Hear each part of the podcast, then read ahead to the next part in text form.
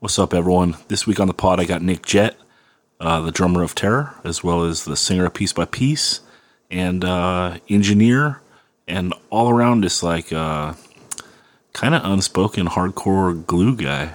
You know, uh, maybe an underrated MVP out there for all the uh, the work he's done with so many different seminal bands as well as his own bands. So uh, we'll go into that interview. Um, I interviewed I the first half of the interview I did when I started doing a terror project that you're going to hear next week, and then uh, I did a second half because I decided that uh, I didn't know how to tie in Nick's origin story into the terror pod, and then I was like, this is too good. Like, you know, you want to know about how Nick Jett got into punk and hardcore and his early shit, so we got to preserve it. And then uh, so I decided to do a second half of the interview where we talk about all his non terror stuff. So we go into all the piece by piece stuff, as well as a lot of his engineering stuff. Um, so that's coming up today. If you would like to support the podcast, please like, rate, and review wherever you listen to podcasts. Please subscribe to it as well. That means, uh, you know, it'll be there for you every Wednesday when it comes out. Um, if you want to go the extra mile, you can go to patreon.com slash 185 miles south and become a Patreon. Uh, these guys they plunk down a little bit of their money, be it one dollar or five dollars, ten dollars every month to uh, help support the podcast, and they are my personal heroes. The podcast would not exist without the patrons. Uh, so check that out, patreon.com slash 185 miles south. Um, and let's get on with the pod.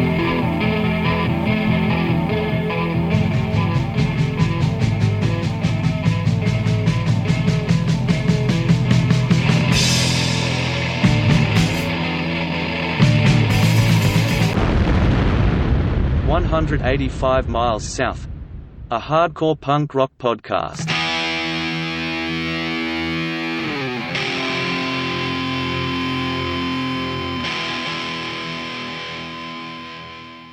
All right. Uh, well, we'll see how we're going to edit this, but as of now, we have Nick Jett from Terror on the line. Yo, what's up? And uh, what's up, dude? So, the the start of the Terror story is really, you know, it's the Nick Jett story, right? So, because you're so formidable, you and Todd and Scott starting the band. So, I've already done Todd, and I already did Scott. Is their pre-terror stories and Todd's terror story? Yeah. So I wanted to start with you, Nick. Um, Cool. How did you come across punk and hardcore, and how did you get into the type of music? Um, it was it was actually through through my dad who uh, he's he's a, a drummer also, and he was kind of like in the in the seventies was kind of like into like all different types of stuff. Um, he was playing in like he was living in Tennessee at the time, and he was playing in like country groups, uh, rock groups, and then he was exposed to like punk rock even in the 70s in Tennessee. So like he he saw the Sex Pistols on their one and only U.S. tour in the 70s in Memphis. So he was at like one of their 10 shows that they played. So he yeah. So when I was probably like 11 12 or something like that he he had played something like Sex Pistols or something like that, and I was asking about it. I was like, "What is this?" And he was like, "Oh, you're interested in this," and so he he kind of just started schooling me from the beginning, just like, "Here, check this out," giving me records and stuff like that. And at that point, I just like was just fully getting into music, so I just you know just totally like latched on to all these things. A lot of L.A. punk um, my, when my dad moved to LA in this in the late seventies, he uh, he got to see like Fear and uh, Circle Jerks and a lot of the like LA punk bands. So that was stuff that that he really like really liked, and so he was like, "Check this out. This is like LA punk." So that was my first exposure to it, and I didn't have any friends that were listening to it. It was more just kind of like my dad checking, you know, giving me stuff to check out. Um, yeah, so I don't know. It was quite a few years before I met anybody like in school that was like listening to punk. but uh, yeah, gradually it was just like you know meeting like oh there's there's a guy with like like spikes or like you know just like totally just like there's there's somebody that might listen to some of the same stuff as me. So just kind of Yeah. meeting people like that at school, and then just kind of gradually forming a group group of guys and girls that were like into into punk rock and stuff. Yeah, and then when when do you uh, start your first band and start playing drums in a band? Yeah, so like the first like group of people that I met, they were like not big into punk, so they were like into different stuff. So we played like like Jimi Hendrix covers and stuff like that. I was probably 12 at the time. Um Crazy, and young. and like Nirvana and stuff like that. So that was like obviously Sure. huge then. Uh yeah, so we just played like Nirvana and like Jimi Hendrix covers and and stuff like that. Um yeah, so it was a lot, a lot of like playing with different people, like different bands, but like just playing like whatever everybody was into. So you know, it was it definitely wasn't like a punk band at, at any point until I started meeting you know some of these punk rock people. Sure, sure. And then so what what is the first punk or hardcore band you do? Yeah, And how old are you? Yeah, so I was like, I guess I was probably like 14 or so- something. Um, Okay. There was, I was just starting high school, I guess. Um, there was, there was one guy that I went to like junior high school with that was like, like we we kind of were both listening to punk stuff, and then when we got into high school, we met this other dude who played guitar. Um, and then um, I can't remember what the connection was, but there we we started this band with a with a a girl on vocals, and she wasn't really like into punk, but like the three of us were, and she just wanted to sing, and she uh-huh. was kind of crazy. So yeah, we started this band called Blind Libido, and it was kind of like I don't even know like how to describe it. It was kind of like maybe like Descendents mixed with like I don't know, like maybe even like Offspring or something like that. It was kind of just like a weird '90s kind of Yeah. poppy, kind of like wanting to be punk kind of band. So Sure, yeah, taking yeah. a stab. Yeah, sure. So that was yeah, so that was probably like the first punk-ish type of And- band. And did that band record at all? Yeah, so like back then there was like you know, I'm sure you know it's like you know, trying to get something recorded at that point it was like you either had money and you were like you know, were able to get into a, a studio or it was like you're recording with your friend or somebody you knew or you recorded you figured out how to record yourself. So that was kind of like my introduction into like doing like recording stuff too. So I just you know bought like a four track and we just like started experimenting like recording stuff. So uh, yeah, so like I did all the re- recordings just kind of like total ghetto style on cassette four tracks and pretty much any kind of weird microphones we can get our hands on, stuff like that.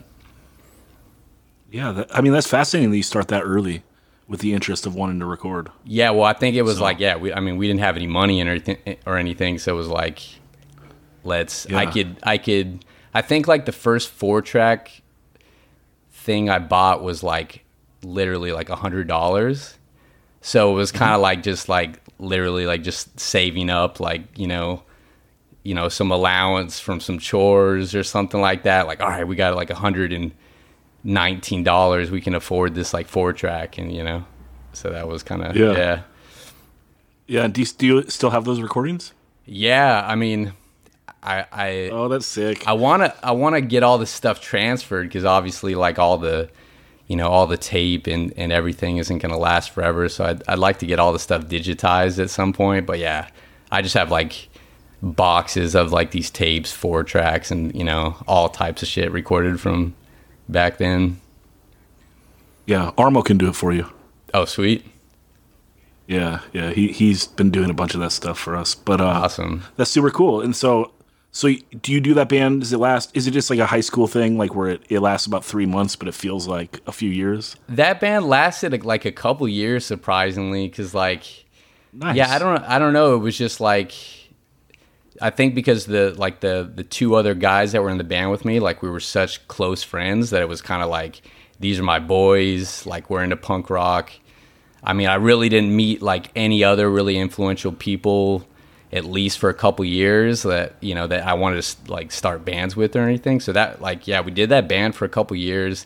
And like it was like a thing where like literally just playing house parties like every weekend Sure. like yeah, I think we ended up playing like the Roxy one time, like a pay to play kind of thing, where like you have to you have to sell sure. 150 tickets, but you can play, you can open up at seven o'clock for this, you know, like band or whatever.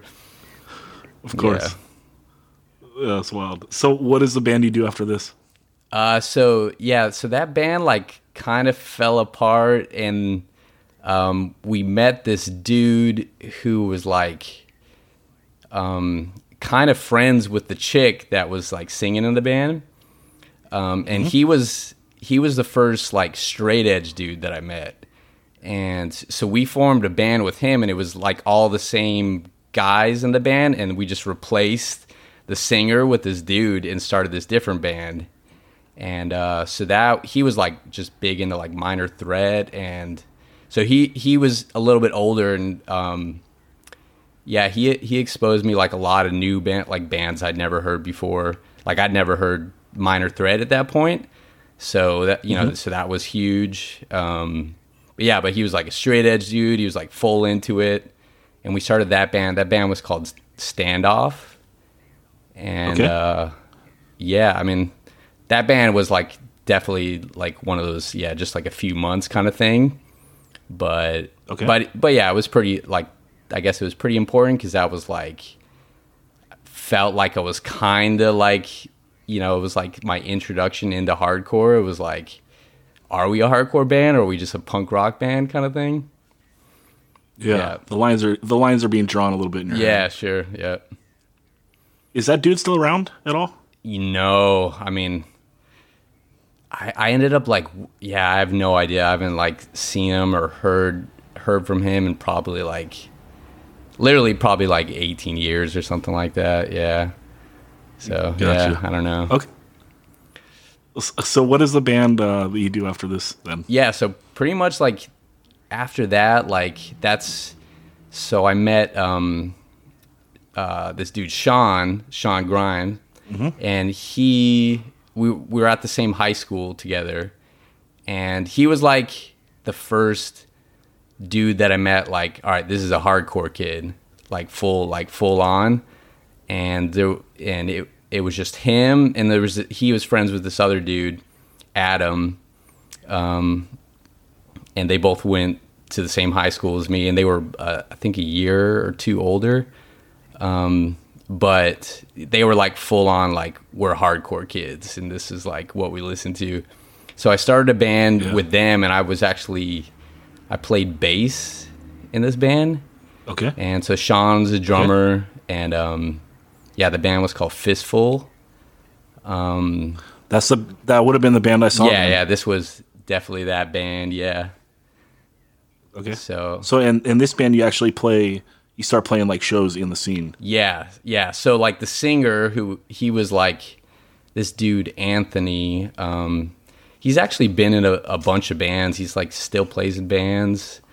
Um, but he was from the area. He was he was older than us, out of high school. But he was like, so he he he knew a lot of people. And one of the things is is he had a full on like um, soundproofed like practice spot built in his garage.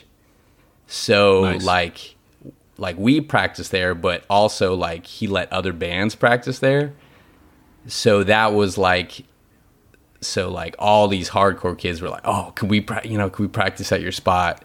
kind of thing. And so that was like like literally like that that spot was the connection to like meeting like the carry on guys for the first time um, just because you'd show up and there'd be other bands there and you'd meet dudes or whatever or you know they'd be like oh can we get on that show and stuff like that Yeah. Do you do you remember do you remember meeting Ryan or Todd the first time? Yeah, yeah. So I met I met Todd and Corey at that rehearsal spot at that dude's house. Um, and that would have been like I don't know, probably like 90 98 or something like that. Um, Okay. They were showing up like not practicing with Carry On, but they were like, I don't I don't know what bands they were playing, or maybe they were just jamming or like trying to form a band or something like that.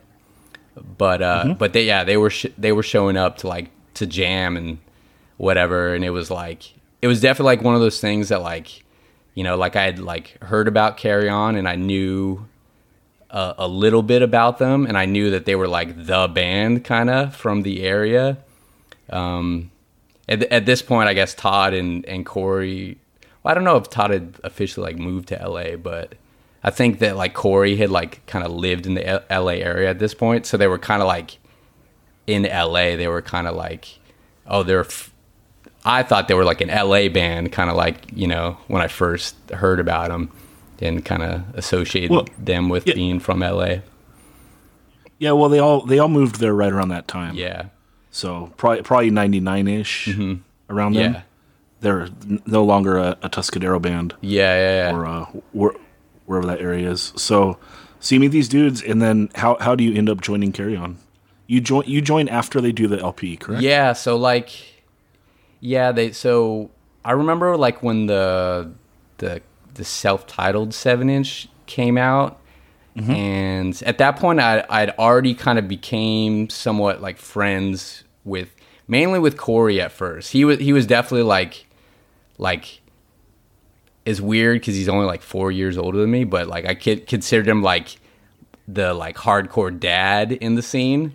He was like the dude that He has he has that vibe. yeah, Yeah, totally. he has that vibe, right? and I, I, I always like reference him when I'm talking about like like different scenes, different cities. There's like always kind of like the dude in the scene that's like kind of the dad that kind of like dads everybody in the best way possible. Like kind of shows them the way in all the right ways. And if they're like fucking up or mm-hmm. doing something wrong, like, hey, don't do that. Like, but he's also like the dude that like will pick you up and take you to shows and like expose you to like all the you know records and everything like that. So for me, that was like this dude was like, "Oh, you got to come to the show, come to the show," or like, um, "Here, take these seven inches." Like he would just give me seven inches and stuff like that. So Sure. yeah, I remember like Corey giving me like carry on seven inches, and he gave me the the self titled seven inch, and for me that was like like the thing that sold me on carry on. I was like, all right, now this is like my favorite band. Like this is like you know, like to me at the time it was like this is the best thing I've like ever heard. Like this is fucking awesome. So Yeah, and that's the fir- that's the first one that Todd writes. yeah, songs on. so uh, yeah, so Todd had kind of started writing and and and I mean, even if you listen to those seven inches now, I mean, like, you could really like to me like that seven inch still kind of stands the test of time. Like it's really like the sound of Carry On kind of like really like got solidified on that record.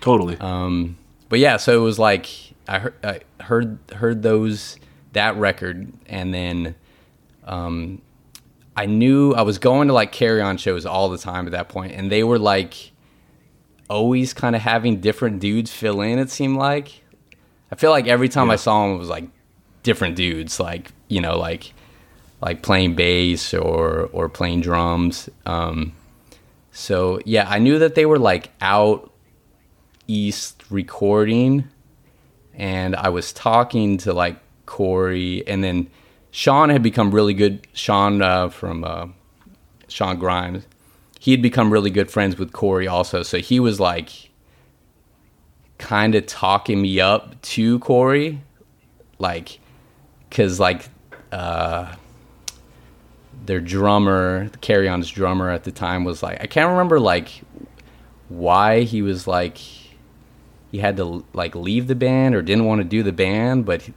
there was just kind of like a rumor like oh he's not gonna like be in the band and they might need a drummer kind of thing. Well, he lived fully out of state. Yeah, yeah, too, he was right? like he was not he- from there. he was- yeah, He's yeah, he's either in Seattle or he was in Vancouver. yeah.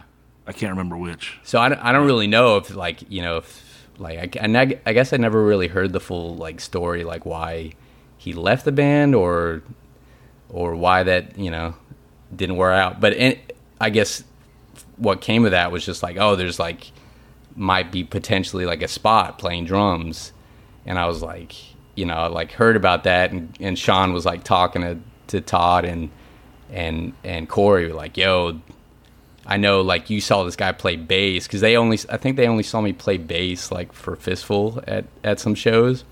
They're like, but he could play drums. He's like, he's you know this dude could play drums. And he's like a punk rock dude. He could play fast.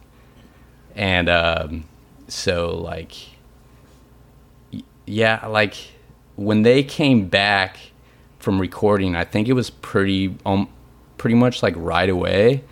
Where like I, I remember like getting like a phone call from those guys like hey would you be like interested in trying out?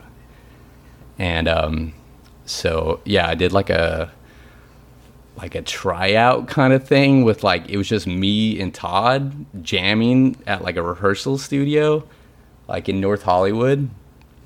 And it, How nervous were you? oh super super nervous. You know it was like because at this point carry on's like my favorite band. And todd is like definitely an intense dude. So you're like you know if you're just like a little kid like at this point i was like still 18 i guess. May, maybe graduated from high school. I guess i had just graduated something like that. But I was just like, yeah, super nervous. Um, but I played these songs. Uh, like I I think he gave me like a, f- they gave me like a few songs to learn. They're like learn these three songs or something like that.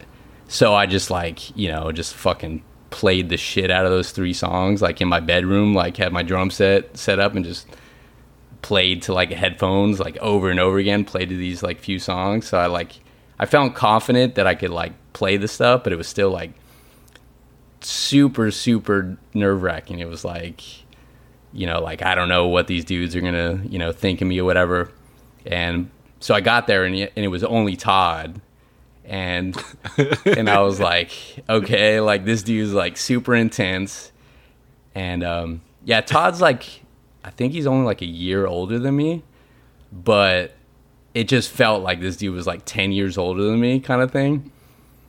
I mean i didn't i didn't know todd that well at that point. I'd only like probably talked to him or you know definitely wasn't like i wouldn't consider him like a friend at that point it was kind of just like an acquaintance i was friends i would say i was mm-hmm. friends with corey at that point but like todd like definitely not it was just kind of like i know like you know heard about this dude. Like I've already like kind of heard stories about the dude. Like he's crazy. Like like throws his guitars like through you know like just like wild kind of wild stories. Like I was like okay, this dude's like you know intense. Obviously you know, but uh Yeah, he he had a little temper. yeah, yeah, yeah. So, like, yeah, the I mean, like the jam with him like went really well. Like I think we had, we just played through the songs like maybe even just like one time. He was just like like it was definitely like a right away thing. He was like, "All right, cool." Like um he's like, "Are you straight edge?" And I was like and at this point, so like I've never like done any drugs. I like I never never drank, never like like try like never even smoked a cigarette. Like I'd, I'd never done anything my whole life. So at this point, like I was like, what? I wasn't calling myself like straight edge, but I was like, I felt like like I'm straight edge because I'm not doing any of this stuff, and obviously I'm listening to straight edge records and everything. And I guess I just like I didn't know enough straight edge dudes at this point to like feel like I was like a part of a group or anything like that. So I just never like started calling myself like straight edge.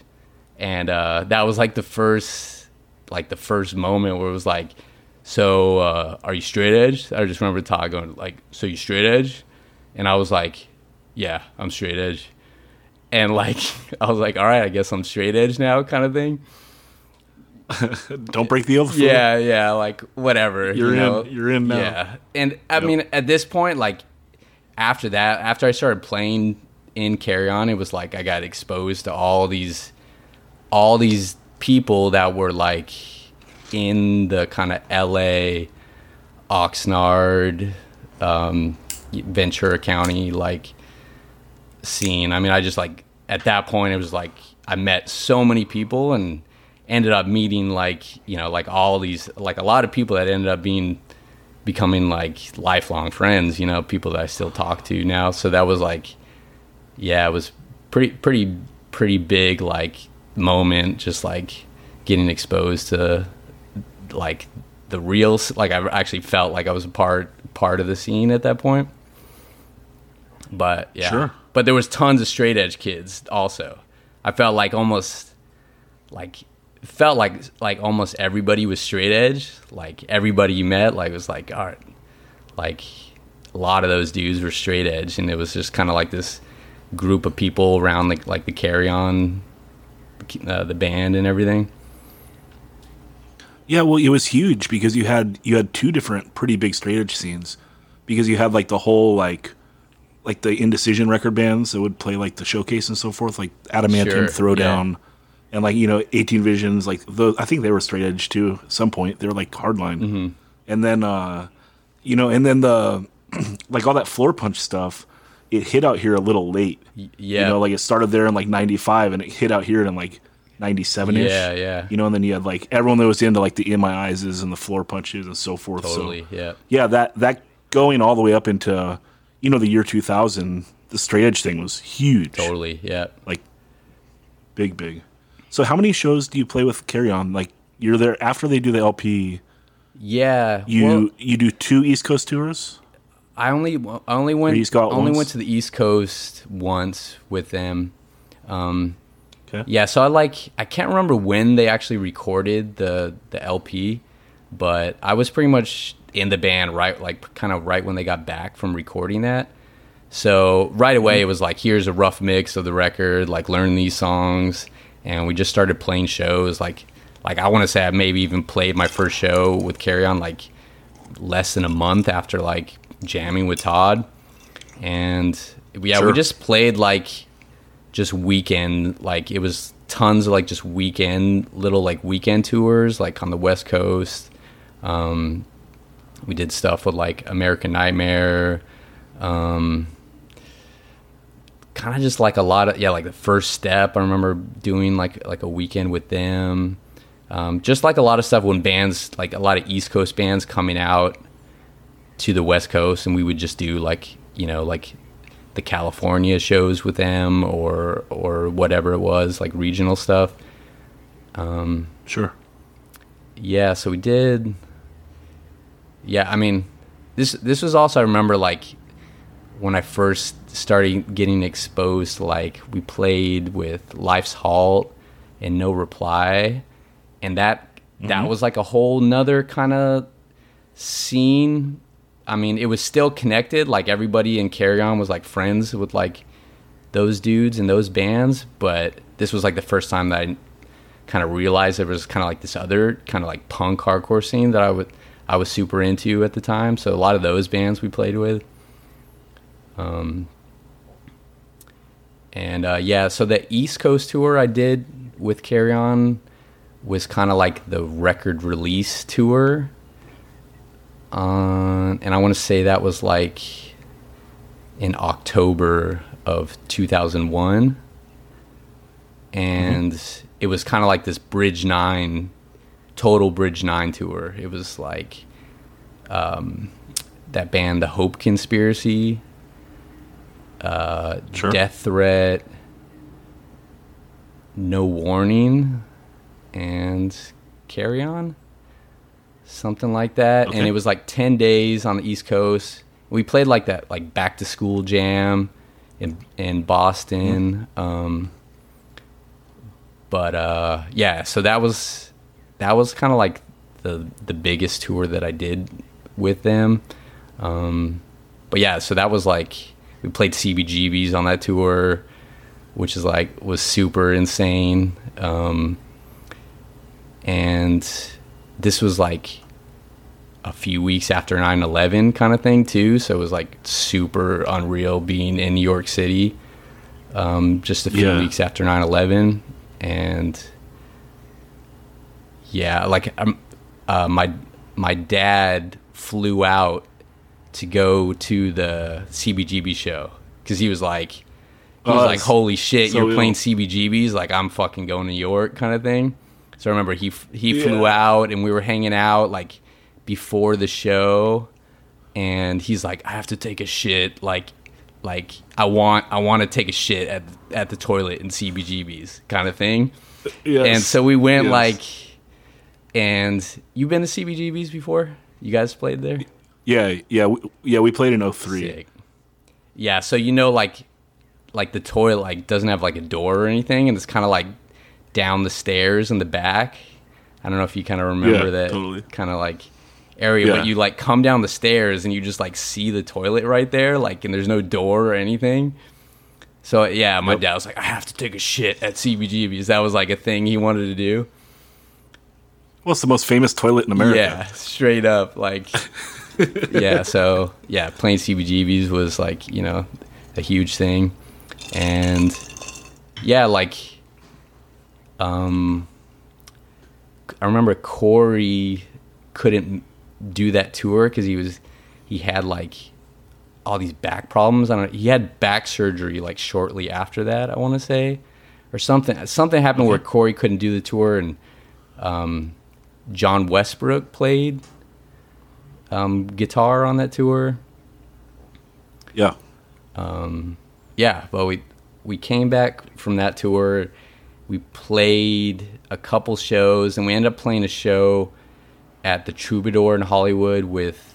Uh, um, there was that there was this tour that was like a full U.S. tour, but we just played a couple shows. But it was like, think we played in Ojai, and then we played at the Troubadour with uh, Converge, Hope Conspiracy, and American Nightmare or something like that.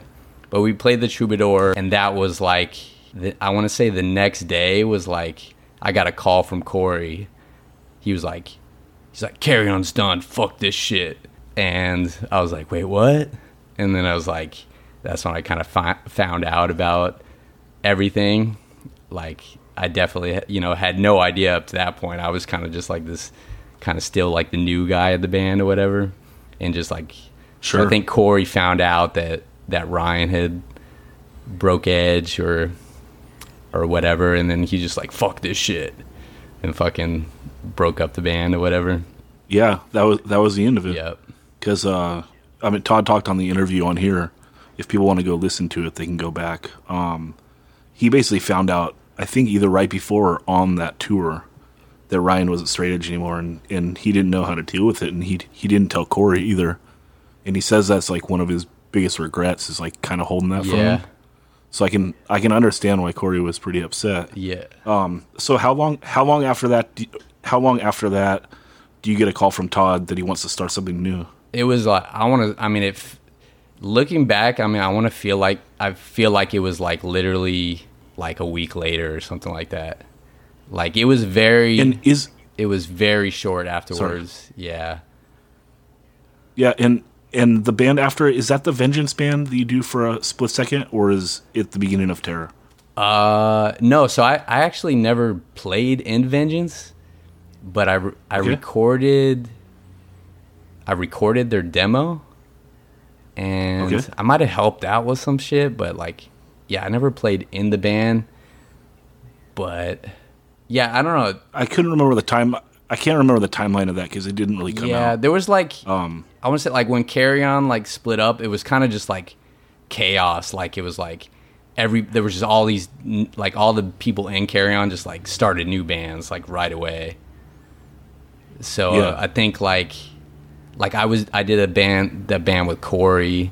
We started piece by piece like right around that time, and then I think like I think because me and Corey were doing that, I think Todd wanted to like I don't know if that. I mean, I'm probably got that wrong. That's probably not the reason why, but yeah, I think he just wanted to do an, another band right away, and so I think Vengeance happened around that same time also.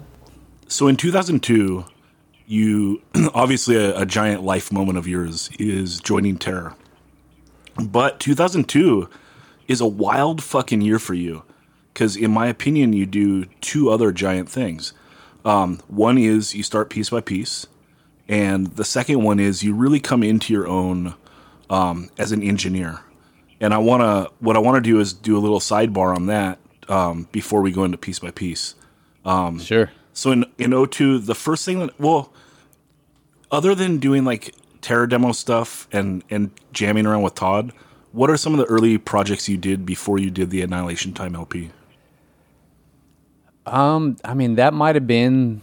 It's hard to tell what is the like kind of the first thing because I did like, uh, like the knife fight demo, um, and yeah, the terror demo right around then. Um, so it's hard to I, hard to remember what what was like the first thing, but um, before that, I mean, it was really just I was kind of recording literally anybody, just you know some like punk rockers that I knew from, you know, from from uh, the neighborhood or whatever that would just hit me up, and it was just totally kind of random, but nothing really notable. I guess until like 2002 when, um, yeah, the Annihilation Time LP, uh, and I think Knife Fight, Terror, and um, think another thing I did in 2002 was that.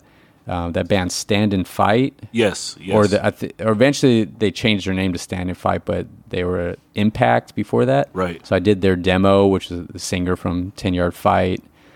Um, yes. yeah, so it all kind of just like started to kind of, I, I I started getting a bunch of people hitting me up, um, just because I kind of m- met a bunch of people through through Carry On, and yeah, I just had a little you know studio at my house, and at that at that time it was kind of hard to find somewhere to record, so I just ended up getting a lot of kind of cool cool projects coming in. Yeah, because you really come out the gate there in, in 02 with like, that's all like good classic California stuff, you know? And so, and then take, Yeah. taking on the Annihilation Time LP, that's like, it's a big deal. Like, that's a band that, you know, they really cared about and they really, they kind of started something that, uh, you know, it's lasted until this day in Oxnard, like that heavy blast influence. Um, sure. Yeah. so you do this LP. Um, it's the first time, obviously, you've done like an LP that's going to come out on a label and so forth. Was there any added pressure on you opposed to like doing a demo? Not really, because I mean, at the time, I don't even really remember if there was a plan that it was coming out on a label. It was kind of like more like, hey, we want, you know, we want to record these nine, nine, ten songs. Um, so uh, yeah, it wasn't even a thing like, oh, hey, we're recording an LP. We want you to do it, kind of thing. It was more like, hey, can we come in and record these nine tracks? Yeah. Um, so I- you know I'd I'd met Fred and uh, and Graham, um, and so I knew those guys, and I also kind of knew uh, Tony on drums. And he was he's uh, it's Todd's cousin, right? I think. yep. Todd's cousin. Yeah.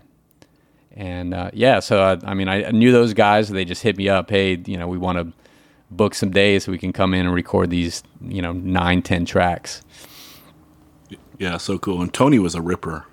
Uh, he still is. He Yeah, plays he- and everything. But at that time, I mean, like those those years when he like, you know, it's always it's always interesting. Like when a drummer gets really good. You know, you go from like an average drummer to like a good drummer. Like that that jump is Mm-hmm. Sure. always like it's an impressive time. You know. Yeah, he was he was really good. Um, um, I think you know some of these records that we were talking about around that time. I think a lot of them turned out cool because everybody could really play. Um, they had a really unique style. So so Tony was one of those dudes that he was super solid, just like really in the pocket, like solid drummer. Um, so yeah, I mean, he just like totally nailed it. I think he even did some vocals on on a song or two, and he was good on that. Um, Yeah, probably. He's like one of those all around guys, right? Like he's he's someone that went from like never playing guitar to being able to play like no effects over the summer. You know, Yeah. just by noodling. Yeah, so- yeah. But yeah, super cool. Cool. So that that's a rad LP to like come out the gate with, and then uh, so I, I just got some notables written down that I wanted to go through because Sure. uh, we don't talk about Corey enough on the podcast. You do uh, internal affairs casualty of Yeah. the core in 03. Yep. Um, super super cool record and did you kind of did you work with them throughout everything because you that's another unique thing about you um like you kind of like nurtured vendetta you put out one of the records and then you re- i think did you record one but you definitely helped them like they kind of like Sure. they considered you kind of like a mentor and then later definitely take offense feels about you that way Sure. Yeah. Um, yeah. With with Vendetta, I just remember meeting them um, at at these shows. Uh, I mean, I can't remember what show it was or anything, but uh, they were just younger kids. Um, I think they were like 15, 16 at the time, and they were just starting. And yeah, so we kind of became buddies, and then when they were ready to record, they they hit me up. So I I think I recorded their demo. Um, so that was the first time like we actually kind of got to hang out and really spend some time together. So I think from then we kind of kind of just kind of built a real real friendship and I always stayed in touch with them. Um, and so they kind of kept me in the loop whenever they were doing a new record. So uh, when they recorded the I can't even remember the name of the record now. The yeah because they did the, one that they I did the first one on scott's label and you did the second one That's right. That's right. Yeah. So, yeah. So, um, Takeover Records did that, and then I can't remember the the name of this their second seven inch that I that I put out, but I just remember getting um uh, a cop like a CDR copy of it. They they had didn't have a plan for releasing it or anything. I think they they just paid for the recording themselves, and they didn't really know what they're going to do. And I just heard it, and I was like, "This is awesome! I love it!" And, You know, I, we're really you know really like the guys already anyways so yeah from there i was like i'd love to like you know start a label with this and just you know let this kind of be like you know if i'm gonna do a label this would be an awesome like first release Yeah. and they were super into it and yeah yeah i, I think we just like we, we were just like became bros and they were a little bit younger than me and um, I don't know. We just, you know, even now, whenever I see Andrew, it's just like, it's just like really cool to catch up and, um, you know, stay good friends yeah uh, th- through all this. Yeah, so for internal affairs, um, I'll hash out the story. I gotta have Corey on at some point, but uh, Sure. So I'm assuming that you know you you kind of start piece by piece and Terror at the same time, and then Terror just out the gate. You guys are gone, um, touring all the time, etc. And this is probably why he wants to do another band other than just piece by piece. Plus, like, dude's a fucking natural frontman, right? Like, how did he? Yeah. How is he? Been, he was in hardcore for over ten years and didn't sing in a band, so finally gets a chance Yeah, yeah, you know and so uh was- yeah. so totally. he does internal affairs and you do this record do you remember anything about recording it Um, not really. I, I I think all the internal affairs records and recording set that kind of, um, I can't really remember the seven inch. So I'm I'm kind of remembering like the demo and the seven inch Yeah. in one one session. Um, yeah, I just I mean I I just remember like hearing his voice for the first time and thinking like. Whoa, that's what you sound like. Like it was so crazy sounding. Yeah. And I was like, that's that's awesome. Yeah. And um, yeah, yeah, I think you know th- he didn't spend a lot of time, um, you know, really trying to like perfect the songs or anything. He just wanted it to have this like raw energy and and um, so a lot of things like we ended up just kind of finishing in the studio too, like or even writing songs. I think we wrote you know whole entire songs um, just in the studio. Like, all right, we have five songs. We need another two songs. Let's write a couple songs, and we just we would write them right then and there, and then record them.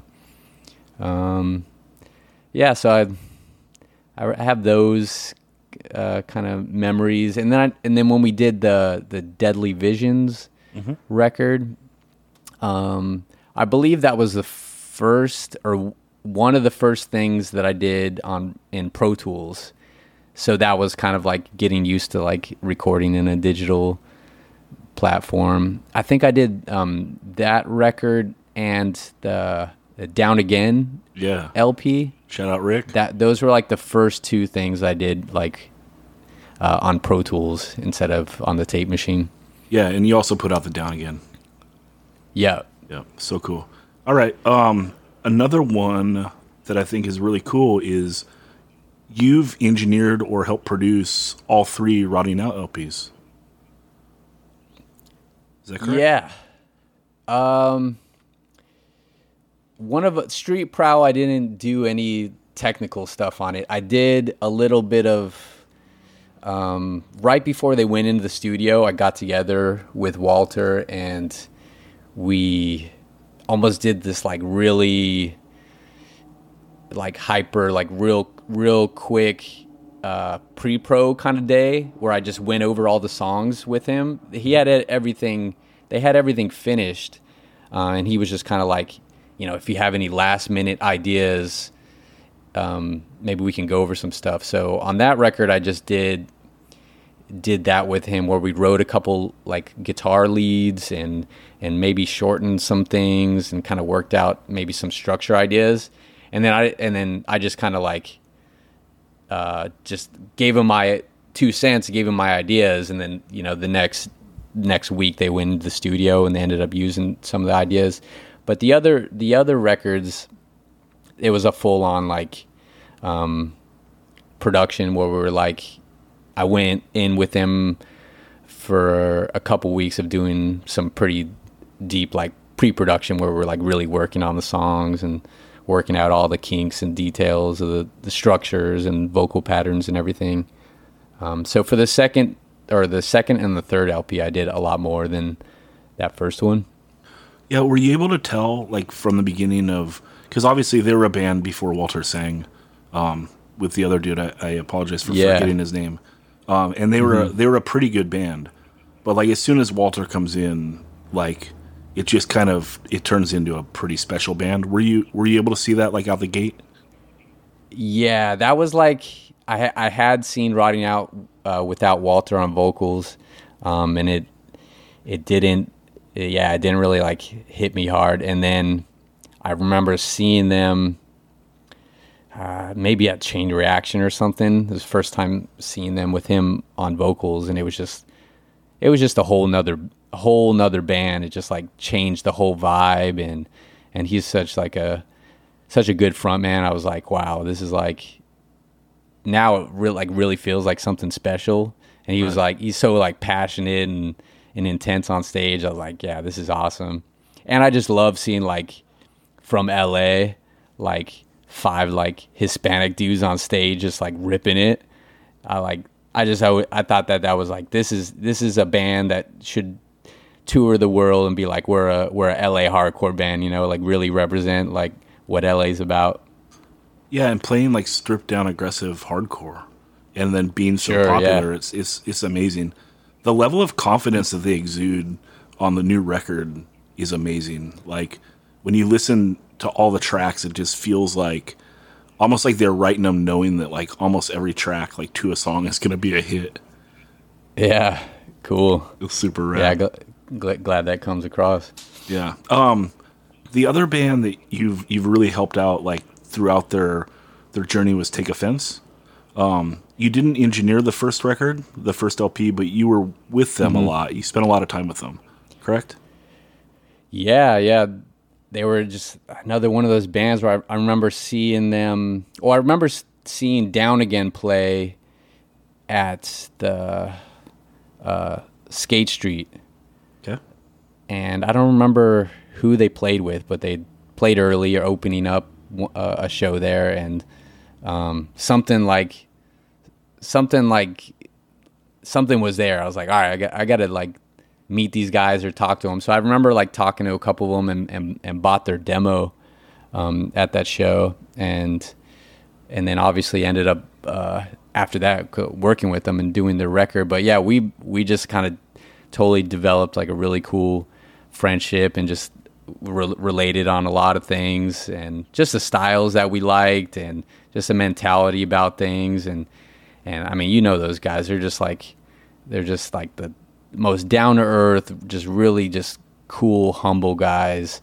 Um, so there's not really anything bad you could say about them just as people. And then on top of that you know they have these bands that are just like so cool. And um, yeah so hearing the the take offense uh i guess it's the um, i think they did like a couple songs after i'm trying to get the their discography They do a Um, demo. where- they do a demo. They do a split with PC Death Squad, and then they do that PC Okay. Death seven inch.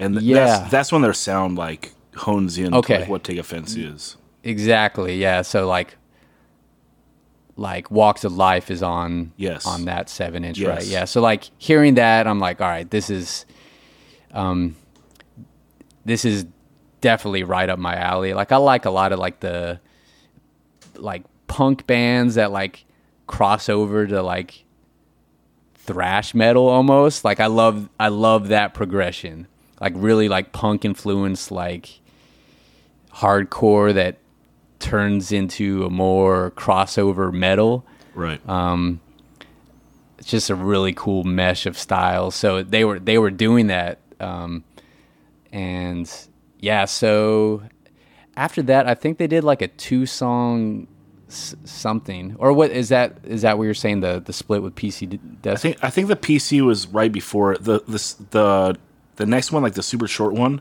that was on Collins Mm-hmm. label, who does standards records now. Uh, Happiness in Chains. yeah, Yeah. So those songs, I think.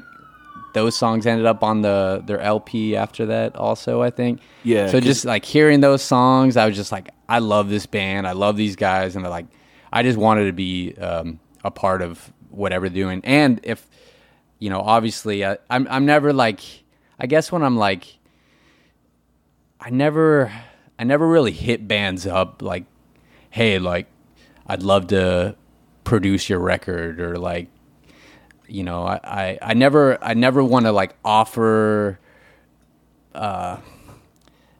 I, I always like it when a, like a, a band is interested in, in in doing something with me if they want me to kind of help them or or work on producing or whatever. I always always like when uh, a, a band comes my way and asks me about it. So I never really wanted to like pressure them into like you know I'd love to like produce a record for you or something. Um, but I, I wanted to do that with them because I just knew that like I just had cool ideas and I just I just wanted I wanted people to to hear hear that band and hear them in the best possible way. So it's like if anything I could do to kind of help help that um, their sound and and um, style kind of come across in the right way. I was like I'd love to be a part of it and luckily like they hit me up about doing um, their their EP um, with uh, with Reaper Records after they did their LP, and we did some really cool stuff on that record. And yeah, since then I think really like we had a we just worked really well together, and, and they obviously had a bunch of cool ideas, and they they liked my ideas too. So since then we kind of just been able to like yeah, kind of work on work on these records together, and um, I've been super super psyched to be a part of it, and I, I still think they're like the best band in the in the country. They're like by far like my favorite. Yeah, I love them, and and the new LP is ridiculous.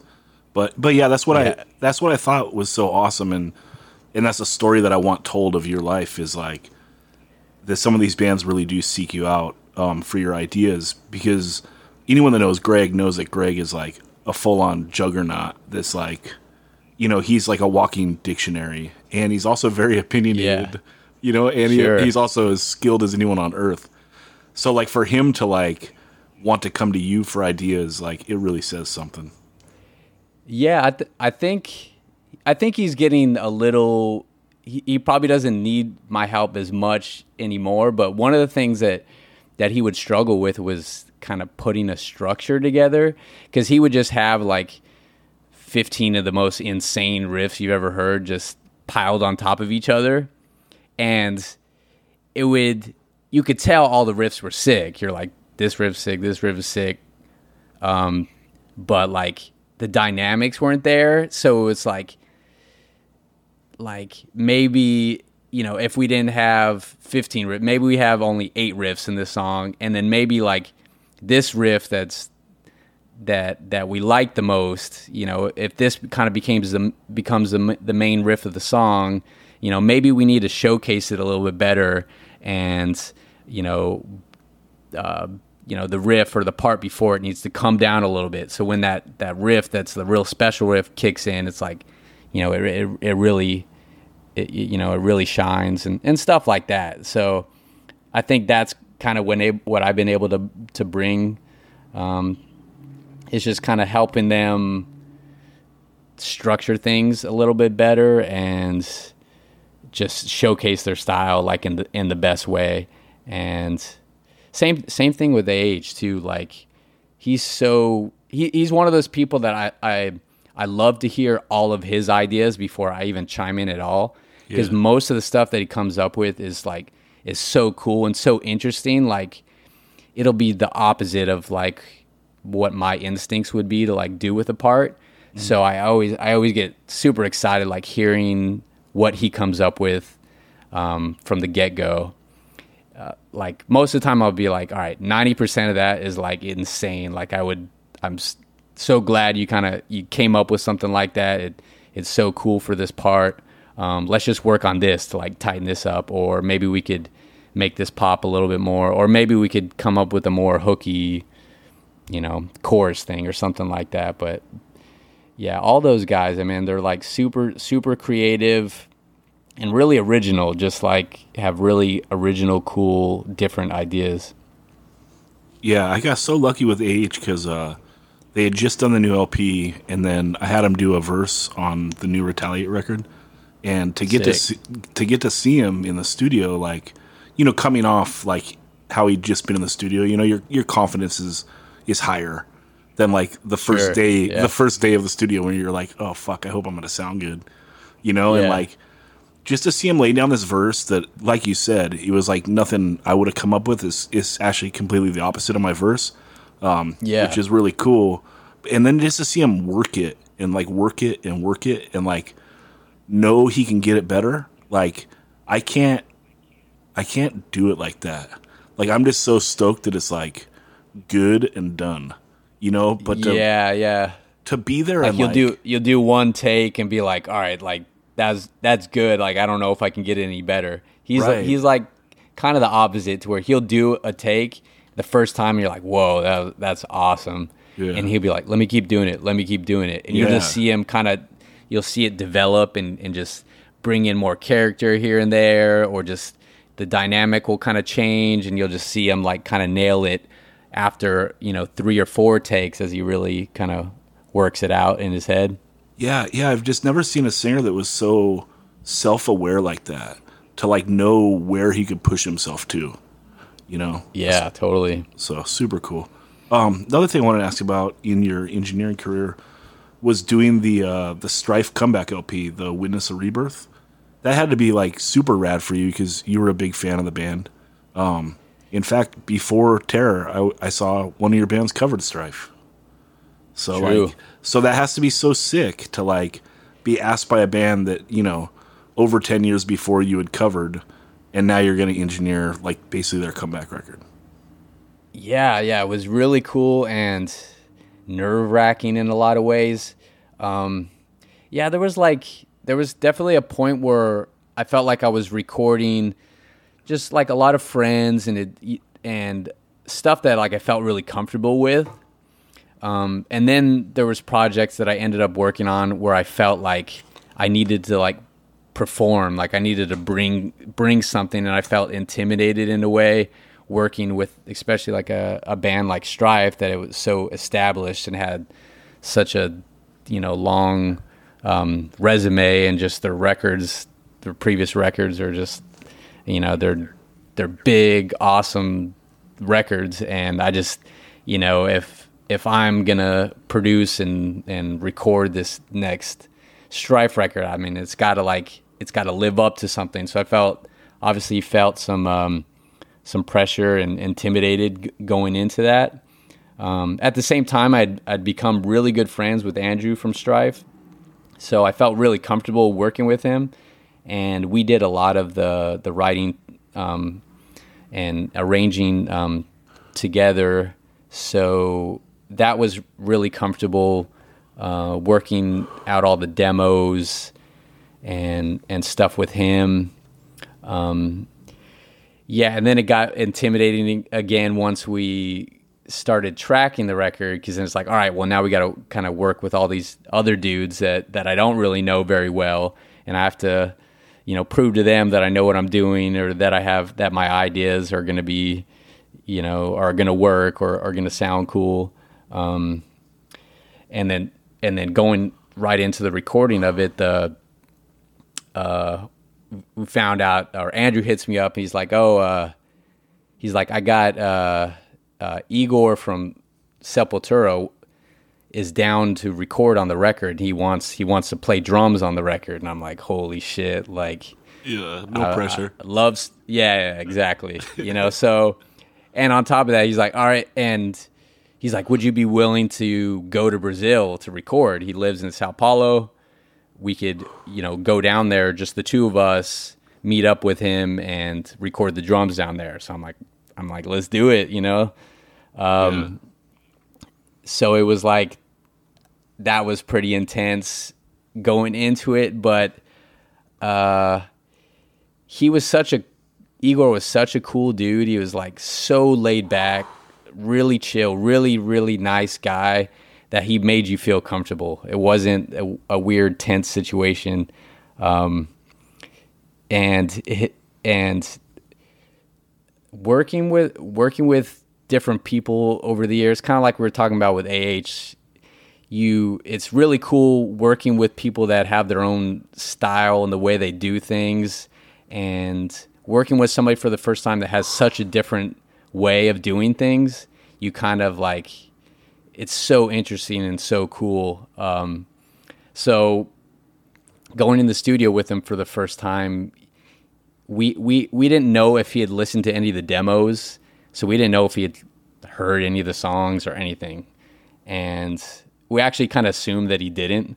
So we're like, all right, we might have to teach them the songs, or he'll just have to learn learn the songs in the studio, and and that's what happened. He's like, all right, uh, we got in there, and he's like, all right, just just play play one of the songs, and and he just listened to it probably seven or eight times, and he just started making these notes, and he was just writing on this um, uh, piece of paper and kind of making all these notes, and then he's like, all right, cool, let's go jam it, and so I finally like kind of saw what he had written, and and he had just pretty much uh, written out the structure of the song, but he he had used references that that made sense to him to remember each part.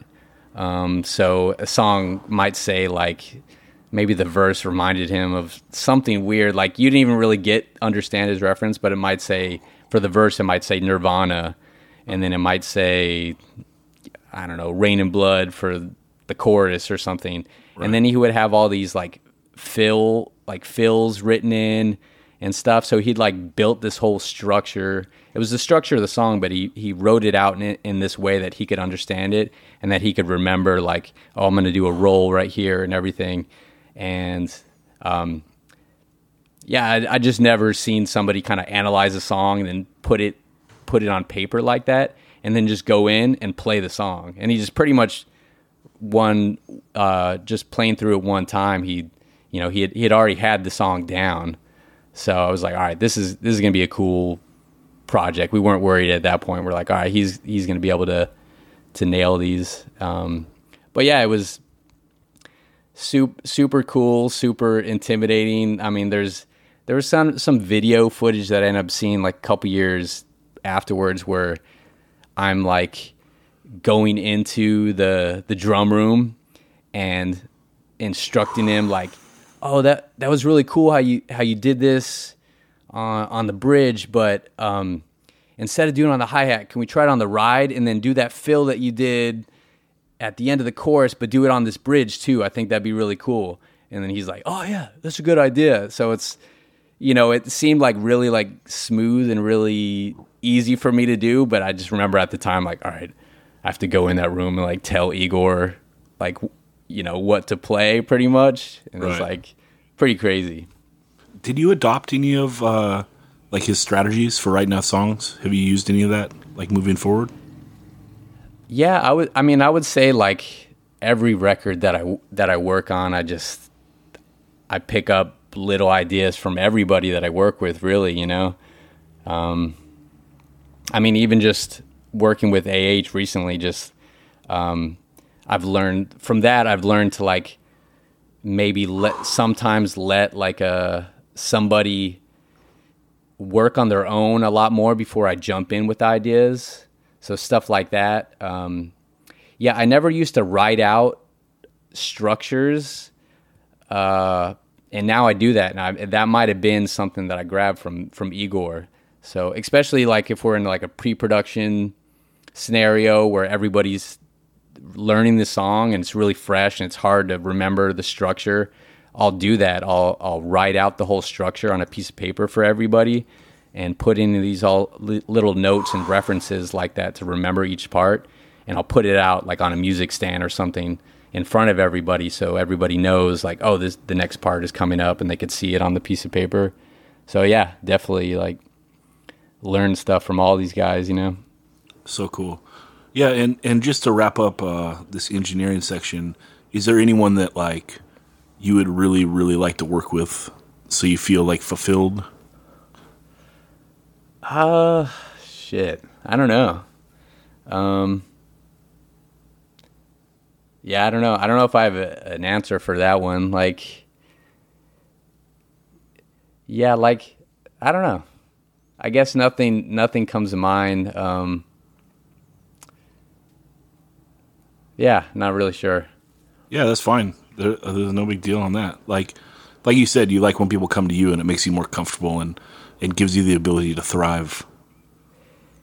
Yeah, uh, it's it's not that I like people to come to me like it's like a like an ego thing or anything. It's it's more um, that I feel like people, if people are, are coming to me and asking for help with production or whatever, I feel like they know they know um, what to expect. Like they kind of know they've heard from from you know take offense or heard from backtrack or something that like this is this is how he works and this is the kind of what he does he's not going to ruin all your riffs like you know like he's just gonna you know he like he, he loves to kind of help you kind of build your song and and um, um, really focus on you know kind of building these really cool structures and and making the vocals really pop and kind of creating hooks and stuff so I, I think I think that's what I mean that I like when people already kind of know my style or know what I do, and so they're not expecting anything different or or, or apprehensive about what I might be um, what I might do with when I when I work with them or get in the studio with them. It's kind of like they they just feel more comfortable, um, and I'm not. I yeah, I just I don't want to go and sell myself like you know to a bunch of bands like oh I'd love to love to produce your record. That's always been like kind of like a cheesy style or something. Yeah, yeah, for sure. Okay, let's jump to piece by piece. So you do Terror in 2002. You also do piece by piece in 2002. Uh, the demo comes out, and do what do you what are you going in here for? Are you writing the songs? Is Corey writing the songs? Who? What's the structure of the band? Yeah, I, I wrote some songs. Corey wrote uh, a few songs also. Um, yeah, I don't. I I just remember wanting to start a band. One of the bands that really influenced piece by piece at the beginning was uh, Striking Distance. I loved Striking Distance. Hell yeah. And I saw uh, Dave Bird. Um, I saw Striking Distance play at Ojai, and I don't know what year it was or, or what show it was, but I just remember like the the kind of pissed off fury behind this like really fast hardcore punk and I just wanted to do something that was like that that just sounded really aggressive and really pissed off and super fast um, yeah so I think a couple of guys like Sean that um, I went to high school with and I was we're we kind of built the band together. He's going to play drums, um, and then our friend Jeff Jeff Givens. He'd never been in a band before, and and he didn't really know how to play an instrument, and we kind of taught him how to play bass just so he could be be in the band. Um, yeah, because he he was a hardcore dude that'd been around for a while, always moshed. You know, so Yeah, you want you sure. wanted to have a hardcore dude in the band. Yeah, and he's just like an unreal character. I mean, he's so f- he's like so funny. He's just like this witty dude. He's he's just he's just so like fun to be around. So yeah, we're like we, we want Jeff in the band. Um, at the time, uh, another guy that I went to high school with, a really good friend of mine. Um, uh, Nick, his name is Nick Schultz. He he was on guitar originally, and then um, so I think we were jamming, and, and then we wanted we wanted Corey to be in the band, uh, but we were we weren't sure if he like would would be interested in it, and we're because we are all around the same age, and at the time, even though Corey's only four years older than me or something, I felt like he was like a generation older. So I was I felt intimidated like even asking him to be in the band. I didn't know if he would be he would be into it or or um, or whatever. But you know, luckily he was, and and and we were became really good friends. And yeah, yeah. So it was the five of us at first. And you do the demo and you record it. Um, and then, do you remember the first show? It predates Terror, correct? Yeah, I don't remember the first show. Maybe Ojai Women's Club. Because I remember the first Terror show. I want to say piece by piece headlined. You guys played after Terror, like you had already done a show before and had your demo. Yeah, I think it was either piece by piece headline or or Annihilation Time, Okay. something like that. But yeah, Yeah. it was yeah piece by piece played after Terror, Terror's first show. So yeah, it was there was like this period where when when Carry On broke up where piece by piece had already kind of I think we already recorded and we started playing a lot of shows right off the bat. So I think we were playing in very early like 2002, you know, from like January to to April like a lot. Um and yeah, so by the time Terror played his first show in in April, I think we had already done a lot, and so it- yes, I don't really. Um, yeah, so I think you know, as weird to say like you're like headlining shows, but I think we'd like, you know, had some pretty good shows. So we were, ended up booking some shows where we were playing a little bit higher on the bill or something. Yeah, and it's headlining Pat's Warehouse, so you just got to draw seven. Yeah, that's not that's not uh, yeah. You're not headlining if you're headlining at Pat's Warehouse. That's amazing. Yeah. But no, I mean the demo has like you know, classics on it. You know, so you guys come out the gate like hot. You know, like the Daigo Die song is still like a piece by piece hit, right? Yeah, yeah, You know? It's there and then you come this uh same year, 02, with uh the written in blood 7 inch on Takeover. And uh and this is great. I mean, I think I think if you're going for like the striking distance, like this nails it. This like is is right next to it.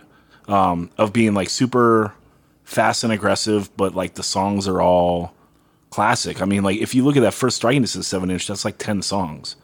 You know, Yep. but like the songs don't feel like they're throwaway songs. They sound like they're all fucking rad.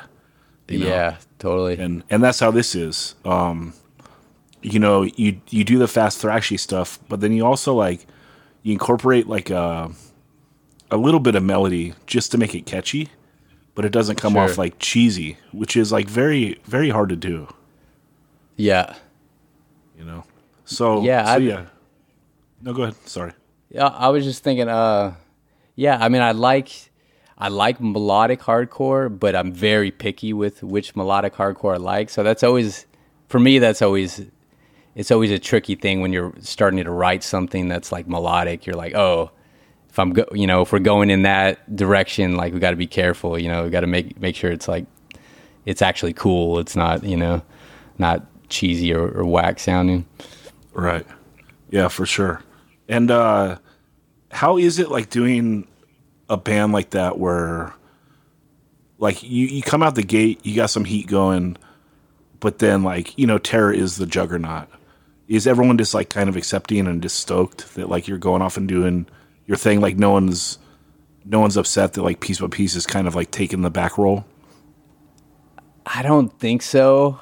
Uh, I mean, I think I'm, I might have had a conversation with everybody, kind of like I'm doing this. I'm gonna do this other band with Todd, and um, and everybody kind of just knew, like, oh, okay, well, it's it's gonna be it's gonna be a more serious thing. I mean, piece by piece was never a serious thing in the first place, so it was, you know, it was just fun, like play shows here and there. Um, and record things. So I don't I don't think there was ever any kind of like weirdness, like oh, like you know, bummed that you can't really do the band as much anymore. I think everybody was psyched on Terror. I think all those guys were just they were they were psyched to see what what Terror could do, so they were you know supportive. Yeah, probably like kind of the same mentality of of how you were just talking about rotting out, right? Like just glad that there's like a flagship LA band. Yeah, sure, definitely, and all, and like all these guys, I mean, they I think they knew the potential that Carry On had also. So when Carry On ended, um, it was just it felt like it was on the brink of Carry On really getting a lot bigger and doing a lot more things. Um, so everybody knew how everybody was bummed that Carry On had ended, and this felt like a progression, like almost like picking up where Carry On had left off. Like everybody knew like Terror was kind of going to go out and be full on like Carry On was planning on being. So I think everybody was excited about it. How do you think that would have gone? Um, do you do you think that like if Ryan didn't break Edge, that Carry On would have gone on and been a like a full time band like that, like done like Terror the first couple years? One that I think for sure. I think that was the plan. Um, I want to say there was even like there was a European tour in the works that was already had dates. Um, there was tours that were talked about, like you know when when Bridge Nine did the LP, it was kind of like, all right, we're gonna do this thing full time. Um, you know, Todd and everybody they they asked me like, are you down to to do this full time? And I was like, yeah, let's do it. So I think that was the plan. Um, yeah, and then it kind of you know it ended abruptly. At least for me, it was it was abruptly. I was, you yeah. know, I, I still had you know had this idea that it was gonna go on and and we were gonna do a bunch of stuff, and then you know we we played a show and the next day uh, like you know get a call like the band's done. I'm like oh well right. I was like right. psyched to go to Europe, psyched to kind of yeah. you know, do these things. But then, yeah, so so Terror was kind of like it felt like like all the the momentum and the steam that that Carry On was kind of building, it shifted to that right away. Yeah, like I know that I feel like that's what Todd felt like. He just he wanted he wanted to do that with with Terror because you know it it with Carry On it didn't didn't happen. Yeah, sometimes scenes are fortunate enough to like really have that like passing of the torch. Like it's a shame the way Carry On ended, but at least like there was like a juggernaut that it kind of got passed to when you talk about like the the momentum going. I always think yeah. about like in like in San Diego, Built to Last was like the the band for a long time of like kind of holding the scene together, and then yep, right at the end of their like their time, Over My Dead Body started. So it like it literally got like passed from one to the other so there sure. was always like a flagship band with like no fall off, which is rad yeah. because it's really hard to to get interest in a scene when like there's not like a flagship band. You know? Yeah, when, there's exactly. because Yeah, it's hard like, to start not- something out of nothing. You know, like if Yeah, there's already totally. 200 kids going to shows, then it's like, well, those 200 kids want to keep going to shows, you know. But to build it out of like 15 kids is really hard. Yeah. Yeah, so yeah, exactly. So like you said, I think I think all this happened like it was really seamless. I mean, it's really like I think that last Carry On show was in like December of 2001 and Piece by Piece was playing shows in like January. And and then then Terror was re, you know recording our demo probably in like February or March or something like that, and then Terror was playing our first show April, um, and then I remember ten shows in we were playing on the East Coast already. So later that I would say June we played Hellfest in in Syracuse. Right. So this is all like from six months of like you know carry on ending to Terror being on the East Coast playing in front of you know a thousand people or something. I know what a roller coaster. I mean, it's Yeah. it's crazy, especially it happening like, you know, you're you're 20ish, somewhere around that. I was well, I was I was 18 when I started playing in Carry On. I was 19 when Terror played played our first show. yeah, so you're 19. Um, yeah, yeah. So it was like, yeah. I mean, I was just I was just psyched. Uh, you know, like I had no expectations. I was just kind of like, let's play shows, let's go to places. Like, I'm down. I'm down for whatever. That was my mentality. You know. Yeah, yeah. I think that piece by piece is so important also because it it gives you confidence in songwriting, right? So like when you actually have to step up in the third Terror LP and write it, like you know that you have songs under your belt that like can connect with people. I don't know if I did have that confidence. I mean, I guess I guess there might have been something there that, um, a little bit of confidence that it, maybe I could write a terror song, but it was different. I mean, to me, writing a piece by piece song was so simple, so like like stripped down and like nothing. You know, it was just like it was more just like raw, like punk, more punk influenced. You know, when I when I th- thought about writing like a terror song, I'm like, oh well, there's more technique, guitar technique, trying to match like something that Todd would write, like Sure. with like the more like tremolo picking or uh it's just definitely more riffage a lot and it and it just felt like it was it felt like it was a lot a lot different. Um but at the same time i i just i guess i always no matter what band i was in i always i was always writing or or contributing to the creative process. So if you know if i was writing a riff bringing a riff in or writing a whole song i guess i did that with every band that I was in, even you know the kind of earlier whatever random punk bands and stuff. So I guess I was always something that I wanted to be a part of. So I guess uh, just having a little bit of confidence of of you know always doing that with the other bands. Yeah, super cool. Um, in 04, you do your second seven inch. We've lost our minds, and this is on Malfunction. Is was that True's label? Yeah, True and Linus. Okay, yeah. Shout out True and Linus. Yes, Yep. super super cool label for a while, and they do the seven inch, and they also do the CD that has the demo and then both seven inches, and that was Yep. that was always like a cool time when like bands, you know, you do a few seven inches and a demo, and then like it all comes together on CD, you know, and you get all Yeah. the songs. Like, man, I kind of miss that. Yeah, it's kind of like a little mini discography. Like even though you only been a band for like two years or something, you get like all the material on one CD. Yeah, the best was like the Bane one. You know, when they had those three seven inches, and then it came out Yeah. like on the one, the one LP, and then the Exactly. CD, and it was like, oh fuck yeah, because like, I don't know, it's it's a palatable, it's a palatable way to like take in this music that I think is like, it's really underrated. Like, maybe we would be all better off like getting three songs a year from a band, or like five songs every couple years, you know. But then you want a way to like tie it together in chunks. It's just man it's, it's daunting like hardcore bands you know? It, it's hard when you get out so much material you know? Like what if my favorite terror track is like the the sixth track on the sixth album? Like Yeah. i'm probably never gonna get to hear it live you know? And it's like fuck you want to hear these hardcore songs live. Yeah, yeah.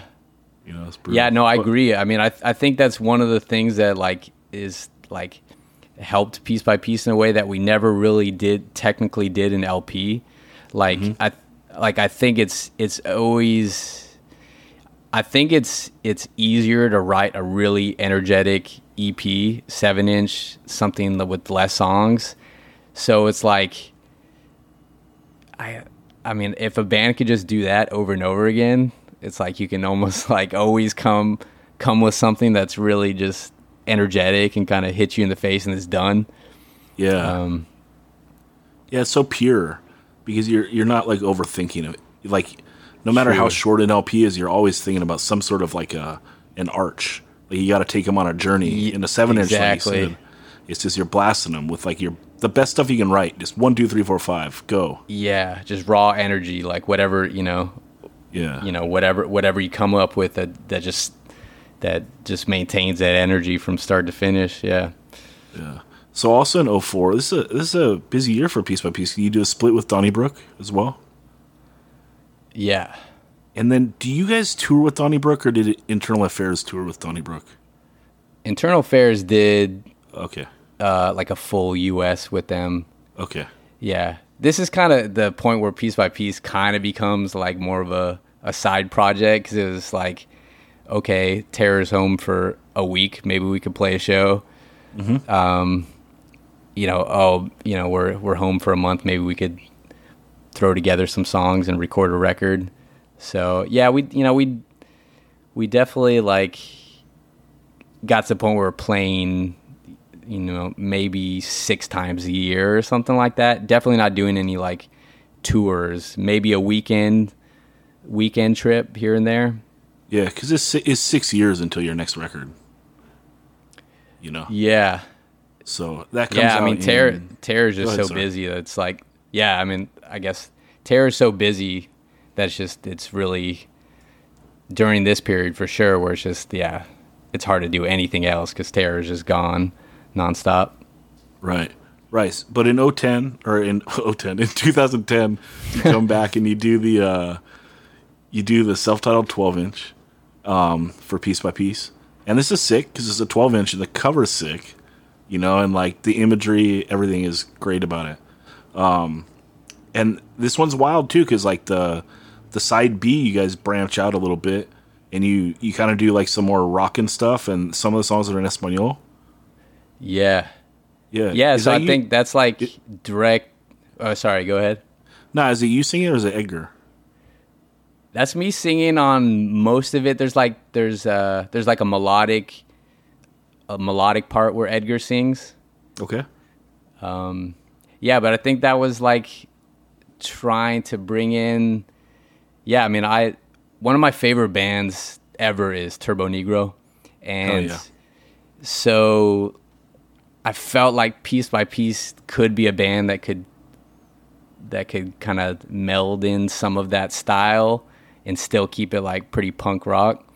Um, yeah, so we started like I guess we we had a couple songs that are more like like rock influenced, I guess, but wanted to keep it really raw. Like you know, we're not trying to be a, a rock band or anything. We wanted it to be punk rock at the same time as a little kind of more rock style. And I think also, uh, yeah, like Edgar and I, like we always listen to a lot of like Spanish speaking like bands. Like we always love Los Crudos and bands like Brujeria and and just being from say- I thought you were LA. gonna say. I thought you were gonna say but then he came out with Well- Los Crudos and Brujeria. I do love Maná though. That's like definitely a, a band that I'm into. Um, Have yeah, you seen but them before? also- I've never seen them. I, I wanted to see them at the Forum. Like this is recently in the last few years, and Yeah. I went to like see what the ticket price was, and it was like for the nosebleeds, it was like two hundred bucks or something. I was Yeah. like, "Fuck Yeah. that shit." Nah, I, w- I went. I went last summer. That was the second time I saw them. They were they were great. They played like the outdoor spot in Chula Vista. But I seen them play. I see, I seen them play the arena here in San Diego one year. It was so fucking sick, dude. It was probably like At eight the- years ago. Like At the sports arena? Sports arena. Oh, sick. Yeah, Yeah, it was ill because it was like the day of the show, and of course, like no one wants to go see Mana. Um, and so what I did was I just lowballed everyone on Craigslist. So like anyone that was selling t- selling tickets, I just sent them an email and said, "I'll give you twenty bucks for a ticket if you want it." Yeah. You know? And one family got back to me and they said like, "Hey, we had one person flake. Like, if you come pick up the ticket, you can have it for twenty bucks." And I was like, "Sick." And you And, went by uh, yourself? Yeah, I went solo and like sat with a That's family. and- amazing. yeah, and it was like, dude, we were only like twenty five rows back. It was ill. Wow. Yeah, it was it was rad because like I've gone to huge concerts before, but like it's metal concerts. You know, it's like Maiden or something. Yeah. So it's really loud. So it's wild to go to a Mana concert. Like you know, if Mana sang English, we probably wouldn't like him at all. They'd just be a radio band like like U two or some shit, right? Sure. Yeah. and I, I love old U2, but like, you know, I'm not that into contemporary radio music, but it's so fun to go because like every motherfucker knows every word, you know, Yeah. and they're and they're all singing it, and so it's like, dude, it is like nothing else, like because like it's literally everyone in the crowd is singing every word, and they're not that loud, so you just hear it. It's it's amazing. It's amazing. Well, they, um, they are kind of like the U, like they're that big. I mean, they're like the U two of like Spanish yeah. rock. You know. Yeah. Yeah, I'd, I'd like to see him at some point for sure. it's worth it, dude. I I mean, like you know, everyone's getting older. I'd I'd drop that two hundred bucks and go. True. Like, yeah. It's fun for the experience. Plus, people will trip out. Like when I went that first time, like everyone was buying me beers because like they're like, well, how, why are you here? You know, because like I'm just me. You know, I, like I stood out like a sore thumb. But uh, That's like that's amazing. I like Manon, and I can I can speak a little Spanish. So what the fuck? Yeah. Oh. well, yeah, yeah. So that I mean, Edgar exposed me to you know all these like Spanish rock bands and um and and like he loved Brujeria. So we we like we jam we used to jam Brujeria all the time. And yeah, and like the more like punk stuff like Los Crudos and um so we were like it just being from Southern California and I mean, you know, it's just like how intertwined like the Hispanic and like culture is mixed into just everything that is like for a band from LA like it it it definitely like kind of just reflects kind of like where we come from and um yeah so I don't speak fluent Spanish I know a little bit and um I had that had the idea to do it and it's, it's funny like Edgar Edgar's speaks you know he speaks Spanish but his Spanish is like really like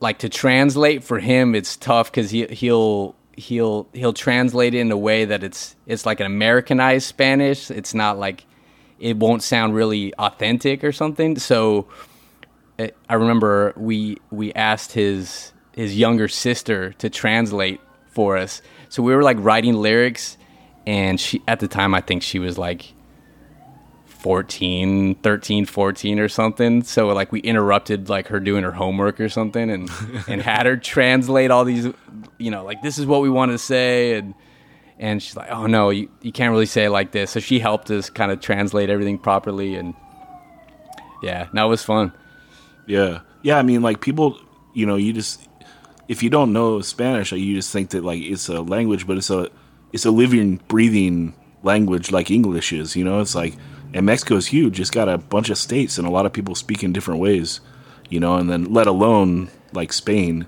you know, is like completely different Spanish, even though it's still Spanish. It's like you know, it's just there's there's lots of there's lots of difference in intricacies and then like the different states in Mexico, they all got different slang, you know, which is pretty Yep. wild. And uh yeah, it's cool. I thought that was a cool thing you guys did. Um, yeah And then actually the year before that, you do another side band, uh Wings Beer and Sports. and Oh, shit. uh yeah, dude. Well, you put out a 7 inch, it's a piece of history. yeah Um you do everything on this record? uh the music yeah I And think then who so, sings? yeah fucking everybody. It was kind of like it was it kind of yeah, it started as we were having parties at the house that I was renting from my mom. Um so it was me, Jeff Givens, and this dude uh, Misha, a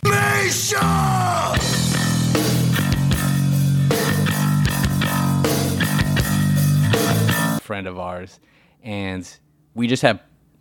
Whenever I was home, though I wasn't on tour with Terror, we had we were just we had parties like every day. It seemed like, and we so yeah, a bunch of people would come over. There'd be like people would just get bombed. I mean, I don't drink, but I'm like partying with everybody, and we had the studio there also. So we would we would go in the studio, and I would just write something really fast with with programmed drums, and just get everybody to come in and and pretty much freestyle lyrics over these songs, completely drunk, like to the point of where they're like they're probably like blacked out. There's plenty of times where we would record something, I would send the track to everybody the next day, and everybody would be like, "I don't even remember recording this. Like I don't remember saying that at all." And so it's just like this total crazy party caught on tape kind of thing. Um, and it's obviously just meant to be like really you know offensive in some ways just get you know kind of just like piss people off maybe um, create this kind of party party vibe um, and just have fun. I mean we were just we were just having fun and then we would rec- record it and then the songs ended up coming out kind of cool. Uh, so yeah so we ended up uh, releasing the seven inch with a few of the songs Yeah, it's cool. And then who who was Birds of Paradise Records? Uh, Bo thompson Oh, that's who's uh yeah, so yeah, he, Donnybrook. him and Martine were doing it. Oh, cool. But I think it was more Bo was kind of doing most of it or something. Yeah, super cool. Yeah. Okay. Then uh, in 2011, you guys do the the side project band SOS, uh, the OU Nothing Yeah. Inch. That's gotta be rad to work with Matt Henderson, greatest American songwriter ever. Better exactly. Yeah, yeah. Sick. Yeah, I totally agree with that statement. Um, yeah, at this point, he was, you know, definitely like my idol when it came to uh, songwriting, um, the style of hardcore that I was into. Like, um, yeah, he just, you know, I feel like all the stuff that he wrote, he just totally nailed it. You know, from from AF to to Madball. Um, so he he moved to California. I don't know when he moved to California, but he lives in Long Beach area, and so we we met him and became kind of like just kind of acquainted. We would see him at Madball shows or kind of talk to him, and um, then yeah, we just became a little bit closer. Then he him and Scott were talking about doing uh, a project together, and then I got brought into it uh, Beattie from from Hatebreed. Scott kind of um, put it all together, and then Sam Trapkin from Trapped Under Ice also. And yeah, it was kind of just meant to be like a fun thing. Let's all get get together and see see what we, what we come up with. And obviously, it's like super cool to be able to jam with Matt Henderson and and and Beattie. He's like legendary dudes. Um, so yeah, another one of those experiences where you're in the studio working with with these guys that you look up to and just see how how they do things and how um, they come from a, a another another time where things are done differently and the way they put songs together and the way they think about how how the songs kind of develop. It's just it was just really cool. Learned a lot from from working with those dudes. Yeah, and super cool record. Glad it came out. Everyone should get that if that uh, snuck under your radar. Um, Hell yeah. In 2013, you guys come back. You do the primitive as fuck seven inch, and uh, man, every song title has got it in there almost, huh? Or half of them. This is kind of when, uh, for sure, like piece by piece, like the wheels come off a little bit of like you guys are just going YOLO style, like Sure, yeah. like you're just letting it all out now. You know, Um, yeah. it's pretty wild. Wild record. What's uh, what's the thinking of the time? I think like I don't know. I think we came up with the title and we just laughed about it for like hours. We just Well, thought the, like the title track is like totally it's fucking sick, right? Yeah, what yeah, it's and to me that's like to me that's like an Internal Affairs song, you know, like Yeah. that was like, all right, let's write a, a song internal affairs would write. You know, fifteen seconds, one, you know, two word, whatever it is, you know.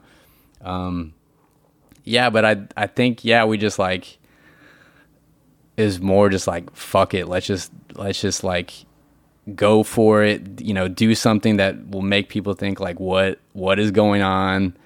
Um, you know, like totally kind of like an inside joke to us, but maybe, you know, like maybe people are thinking that we're serious, but at the same time, like that made it even funnier to us. Like, um, you know, it's just like trying to do something that's super, super raw.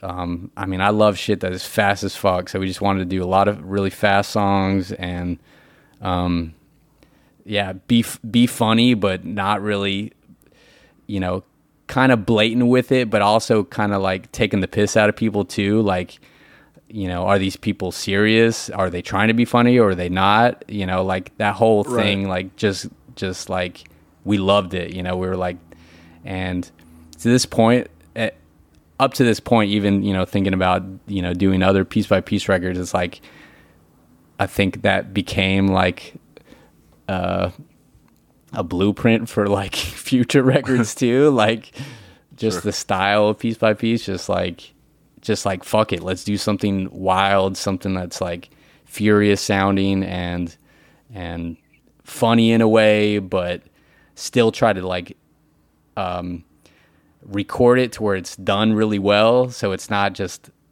it's not the whole thing isn't a joke. You could put it on and like, wow, this is like still sounds really good or or or played tight or whatever, but is also just kind of you know halfway like a joke, kind of funny but serious at the same time. Yeah, well, and then I mean you got a pop song on it too to to end it, right? Yeah, yeah. So at the same time, it's like, all right, if we're gonna do a like a a really clean sounding, like more rock, like melodic song, let's put the most kind of semi offensive, like crazy lyrics to it, so it doesn't sound like uh, uh, like we're trying to be a serious rock band. So. Yeah, No, but it's it's yeah. you having your your your love of like like you said Turbonegro and or like the Hellacopters. You know, sure, like and yes, of, that kind of style. It's like Exactly. And so if, if you like if you know Turbonegro and you hear this song and you hear this record, I think you get it. I mean, I think that's a similar thing that they do. So that's Yeah. you know, that's definitely like a, you know, obviously a big influence for for the band. yeah, I actually think that you like kind of nail it on the last record, um, the Go Die, like the Flexi. Sure. um, came out of war. Like that stuff is hard to explain what it sounds like, but it's uh, it's fucking cool. Like I would like to hear kind of a band like if I don't know if you put a little more effort in and did something like this as a project, like it could be something really special because it's like it's kind of like lo-fi indie rockin', but short yeah. Yeah. you know and it's like man this is something i could like sink my teeth into like an lp worth of material Cool.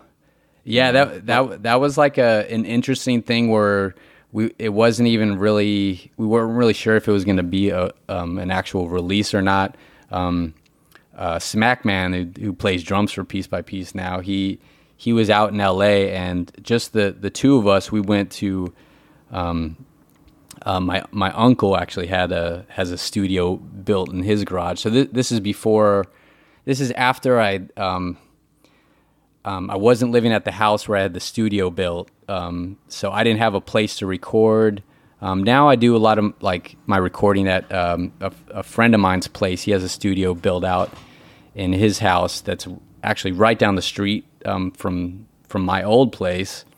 Um, but that's where we did like the um, the new take offense and um, stuff I've done recently. But so at the time, I didn't really have a place to record, so we went to my uncle's studio, and we and we wanted to just do something really raw. And we and um, everybody's recording on, you know, on on in Pro Tools now. So we're like, let's. He had a tape machine there, um, so like let's do it on tape, and let's. I want to just like write a song, and then record it. Like me and Smack, like I was playing guitar, Smackman on drums, and then um, let's finish the song. So let's write a song. We'll record the drums and guitar live, and then and then I'll go and record the bass and maybe another guitar. I think there's some songs on that record that only have one one guitar. Um, but then let's actually write lyrics and then record the vocals. So um, so that's what we did. So we recorded one song, we wrote it, recorded it, wrote the lyrics, recorded the the vocals, and then went back in the room. All right, let's write another song. And we just and we we did that five times. Yeah. And um, after that, I, I dumped everything into Pro Tools and mixed it in Pro Tools. Um, But we recorded it and we sat on it like just kind of as a cool recording that we did for probably three years, maybe even like. okay. And then we're like, let's release it. It's really cool. Like we like whenever we would listen to it, be like, this is this is really cool. It's like definitely different um, kind of weird sounding like certain parts, but we're like, fuck it, let's just let's just release it. And we, I think we were doing some some uh, some tours, some small tours and stuff. So let's let's just put it out, and then we'll have something for when we go play these shows. Yeah, I, th- I think it's rad. Um, I would like to hear more of this style. I think you got it in you because it Sick. comes off like your your your demo. It sounds like you're demoing a style, but I think it's something that could like really work. And and there's nothing else that really sounds like it. Yeah, you know, if you cool. actually dig into it. But uh, but yeah, it's cool. I this is all I got for your uh your your outside terror stuff. Yeah, and this is a lot of shit, dude. To uh to stretch out two hours of of no terror. Um, do you feel like there's anything that we missed? No, I mean, you know, like, I, I mean, I think during all these years, I mean, I, I think it was just like, I mean, I'd love, I love being in the studio. I love being creative. I love working on records. If it's not mine, if it's somebody else's record, I just love the experience of like, uh, getting in the studio and and trying to come up with something original or just um, or just helping other people kind of like develop their sound or like um, try to help somebody else um, kind of like just tune in their their original thing. And I just love the creative process. So yeah I mean um, yeah I mean there's just like so many little things over the years just all these little recordings. And it's cool to to revisit them and and you know talk about them a little bit Yeah, you feel like you've been well represented. yeah for sure All right, awesome, cool, Nick. Thanks so much uh, for doing this. I appreciate it. Yeah, thanks, man. All right, sick.